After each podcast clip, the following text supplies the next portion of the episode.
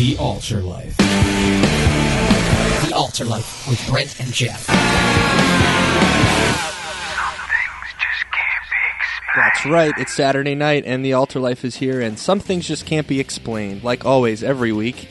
Um, this week, Geoff, did you ever wonder why, when you're driving and looking around for an address, you turn down the radio volume? like that's going to help you? I don't know. Does that? It probably helps you concentrate. That's probably the idea behind it. But Hey, people out there looking for addresses, turn it up. It's the altar life on Saturday night. Listen up, yo. We're on the air. and it's nine o'clock, and we're here till eleven o'clock every Saturday night. We're really glad that you've tuned in for another great show. Brent, Yes, it's going to be wonderful. It's going to be great think show. it is? Yeah, I do. that's good. The topic is very intriguing. Signed, sealed, and delivered like an important package. Yep, A show all about redemption. that's correct. And uh, UPS is not involved. This isn't a plug for them, but make sure you sign for your packages. The topic tonight: signed, sealed, delivered. We're talking about redemption tonight. What does it mean to be redeemed? You'll know by eleven o'clock. We guarantee it. That is the altar life guarantee. You're like, well, why can't I just go to the dictionary and look it up? You could, but then it wouldn't be as exciting as listening to us for two hours. So keep your keep your radio. Last live. time I checked, dictionary doesn't play hot music like the altar life does. Maybe that's just my dictionary. I don't know. Maybe I have a stoic old one. like one of those Noah Webster ones. Yeah. Noah. Yeah. What are you talking about? People don't even know what dictionaries are. They just go on Wikipedia. Yeah. Dictionary.com. Even though that's all like false, most of it. Anyway, well, there's a little rant there by Geoff. Anyway, uh, people No. are stupid now. that was my rant. we're talking about redemption. You know, what Jesus has done for us in redeeming us back to himself.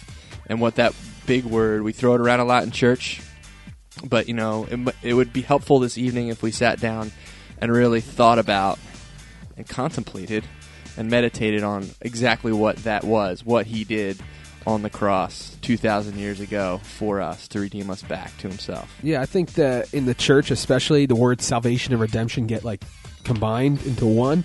But there's actually two aspects to that. Salvation, we're saved from our sin, we're saved from death. Redemption, there's a transaction that takes takes place there. We're going to be talking about that tonight. Uh, hence the title: signed, sealed, delivered. Um, like any good transaction, you know, you want it to be guaranteed. And uh, we have a guarantee. Uh, the Holy Spirit, as the Bible says, we're going to be talking about that tonight. Redemption. What does it mean? We were slaves, the Bible says. You know, no ifs, ands, or buts. You may not have had handcuffs on you um, or had something, you know, a ball and chain on your ankle, but you were, you, you know, maybe not physically, but spiritually, you had that chain.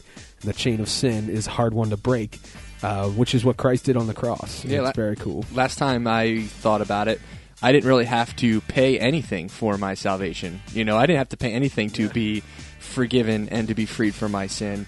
Um, someone paid for me, and uh, you know they they put the check, they wrote the check for me and put it down on the table and said, you know, Brent is forgiven of his sins, and that was Jesus Christ. So we're going to delve into that tonight, look at some verses in God's Word, and um, see what see what it means to us. Yeah, so we can flip be- to the back of your Bible, look up the word redeemed, and find some verses. We know you'll like them. Where did this tasty lick come from? The Altar Life. with Brent and Geoff. All right, that was Skillet, a rock and song savior. Thank you for tuning in and listening to us. I'm Brent. Geoff sitting across the table from me, and we're uh, the altar life, and um, hopefully living the altar life and uh, communicating God's word and God's love across the airways every Saturday night. So make sure that you don't just not listen this week, but listen every week and be with us. We'd appreciate it. And um, Put it in your Blackberry yeah, or whatever. so it beeps at you when nine o'clock comes around. You go, oh wait, let's turn the radio on. Whether you're asleep or you're heading off to work for the graveyard shift, the Altar Life is here to help you get through the weekend. that is true. That is true. so um, anyway, we're we're um, talking about re- redemption uh, this week, and um, you know we're going to be in the next few weeks uh, talking about. Uh, starting to talk about faith, you know, we'll be hanging out in the hall, you know, the halls of faith in uh, Hebrews 11. Um, So read ahead, won't you? Next time on the Altar Life. I will. I will read ahead. But uh, Hebrews 11, we'll be talking about faith and um, what a better topic. I can't think of a better topic to start off that discussion about what we believe um, as this this con- this concept, which is central to every Christian's life. You know, is the fact that we were redeemed and that we were purchased by Christ, and um, what that really means to us. How does that impact our lives? Um, yeah, it's a good thing to know. We've heard it in Sunday school our whole lives, and um, you know, you were redeemed. We sing, you know, I've been redeemed. by the blood of the Lamb. Like, you know, you can't get to heaven in dirty jeans. You know, all those camp songs or Sunday school songs, and um, and we sing that. I've been redeemed. But what does it really mean to us? You know, yeah, it's something I know, but let's take that knowledge that we have in our heads and let it kind of go down our throat almost into our heart. I don't know how does that work? through the veins, not through the esophagus. All right, forget. I'm struggling with my biology. Choke on tonight. this, listeners. we got some bread to stuff in your mouth. yeah, Brent's a little harsh there, but not me. Yeah. I'm easy going. Yep, and I like the halo you have. I never head, have rants. I never go on rampages. I'm just laid back. Uh, it's a fictional world I live in. Dreamland.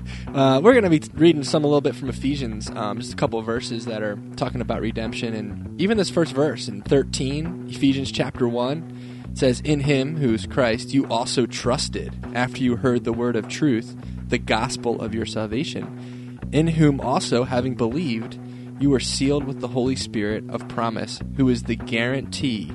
Of our inheritance until the redemption of the purchased possession to the praise of his glory. Y'all, we were purchased. We are a purchased possession. That verse says it all. It's got the whole idea of signed, sealed, delivered behind it. The fact that we've been given the Spirit as a guarantee. I love that. A guarantee of what we're going to then inherit, which is pretty incredible. And the fact that Jesus purchased us with his blood on the cross.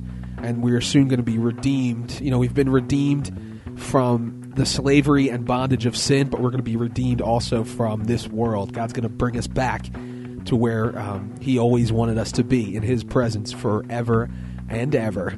So, uh, you know, we're talking about redemption tonight, and um, it's pretty remarkable that you know God, in His infinite infinite wisdom, looked down and see, saw us being sinners, and said, you know, there's there's something that I need to do. There's a transaction that I need to make um, to purchase back my kids, my children, um, and the, the the men and women that I've created. I need to purchase them back. There's something that I need to do. Um, you know, he simply could have just. Um, I don't know. It blows my mind to think he could have done that many ways, um, but he decided to pay the ultimate price, which was sacrificing his son, giving his son up to death um, on the cross in a brutal way, um, and pay an, a, a large price um, to win us back and to um, to purchase us back. There's a lot of people. Uh, I've heard the you know you heard the people make excuses that when you become a Christian you give up your freedom, uh, which is couldn't be farther from the truth. It's actually the other way around. Um, there's a verse in First Peter which I came across when we were just preparing for this show, and it says, "Knowing that you were not redeemed with corruptible things like silver or gold from your aimless conduct received by tradition from your fathers, but with the precious blood of Christ, as of a lamb without blemish and without spot." Our aimless conduct. Think about that. That is life before Christ. Everything's aimless. There's no point. It's like a broken pencil. It's like being on an all turns U turn like forever, just going around in circles. You don't have Yeah. a purpose. You're just going around circles. That's what life is like. It's like without driving in New Christ. Jersey. just kidding. We hate New Jersey on the altar Ultralife. No, I'm just kidding. Not the whole. That's what Brent just said. I didn't say it. No, just driving in New Jersey. You know, living in Pennsylvania, I'm Yeah. a little biased, but yeah, we love New Jersey. What we were talking about before um, those that last break there, I call it a break. Before we put that dumb music on and interrupt my talking, uh, uh, we were talking about how life without Christ is aimless, and um, you know we're going to be talking about um, what our life is like and how we live. You know, in the shadow of what Christ did for us in the next couple of weeks with faith. You know about how we're supposed to please God and those kinds of things. But there's a verse in uh, Corinthians 5, which is like my favorite chapter in the whole world. It says, We make it our aim, whether present or absent, to please God. Um, that's our aim. That, that's what we're shooting for. Once you've been purchased by Jesus. You're no longer, eh, you know, in under bondage of sin. You know, you think you're free when you're, you know, unsaved and you can do whatever you want, but really your your master is sin. Jesus Christ is the master that you want because he buys you and he sets you free. Um, but our aim from that point on, because we are not our own, you know, we were bought with a price. We talked about that. Um, then our, our aim in life is to please God, is to serve Him, and uh, that's the one thing I think people forget a lot about salvation. They're like, yes, I don't have to go to hell. But then there's the redemption aspect. Like you were bought. You're not your own. It's somebody else now in control. But he's a great master. He's the best master you could ever have because he's the master that uh, created your life and will treat it the way it should be and knows exactly uh, what you should be doing. Yeah, it blows my mind to think that we are um, purchased and we're not we're we're basically purchased to be His slaves. But He also says in His Word that um, you know, First John five, there's a verse that says His commandments, obeying His commandments, are not burdensome. You know, they're not gonna, they're not like you are a slave and you're like, oh man, I have to serve this evil master. Like, you know, He's taken the burden away. All right, let's pray. Please give us the power to blow people's minds with our high voltage rock. In your name we pray. Amen. Now let's get out there and melt some faces! hour two of the altar life this evening and um, it's true christ did find us first we weren't looking you know we didn't have a bunch of these gods like in a you know as we were walking in the mall and like you know the god boutique and we weren't like oh i'll pick that one you know the, the one on the cross you know that wasn't how it happened like um, jesus was the one shopping for us you know he's the one who had his he knew you know that Ephesians verse right before it it says that he predestined us that he knew we were going to be his kids and he before the foundations of the world knew that he was going to be sacrificing his son for us. And that blows my mind. I almost can't put my mind around that. Like you know I always think like why didn't he stop the whole sin thing if he knew it was going to happen? Yeah. you know what I mean? Um, but I think one thing that I, I do know is that he he's proved his love for us in what he did. And um, you know that in and of itself is is priceless. You can't put a price tag really on what he's done for us in that regard. You know, redeeming us, buying us, purchasing our souls um, for his sake. Yeah, going back to that whole shopping metaphor, like it's not like Jesus found us in the bargain rack either. like Yeah. I picture myself if I was like a product, I'd be in like the four ninety nine and below, like the previously viewed DVDs starring Stephen Baldwin, like or somebody that of that caliber actor. no offense, Stephen Baldwin, you're a Christian now, and we love you, but uh, or like you know. Another like George of the Jungle remake, you know what I mean. That's what I would be like if I was a product. But guess what? Jesus paid top dollar for us. Um, that's you know it's pretty absurd when you think about it. The price that was paid um, for someone so wretched, so undeserving um, as me. And uh, you know what? It's because of the blood.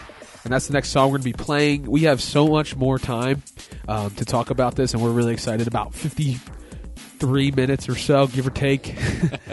uh, you know, back to the you know fourth power something. Geoff doing his math, math And, skills. uh, Never was good at math. Yeah, well, you know, it's not that big a deal. Math is all right, but I mean, the biggest equation is sin plus me plus the cross equals salvation and redemption. What we're talking about tonight, redemption, signed, sealed, delivered. Um, the aspect of us being in slavery and bondage, Jesus paying our ransom, and uh, us being now free from the bondage of sin and death is, is such an important thing. Um, it's, I mean, it's the foundation of Christianity, basically. If this never happened, then it's all va- it's all vain pursuit. And um, you know, obviously, next week we're going to be talking about faith and the different aspects of that. But tonight, redemption. Um, you know, Paul, uh, in all of his epistles, starts off by saying a bondservant of Christ. He doesn't say the apostle, you know, the great one, the you know, writer of most of the New Testament, Paul, even though, you know, obviously it wasn't called the New Testament back then. But, um, you know, Paul says, I'm a bondservant. And a bondservant, you know, if you turn back to the front of the Bible somewhere, I think it's Deuteronomy or one of those books.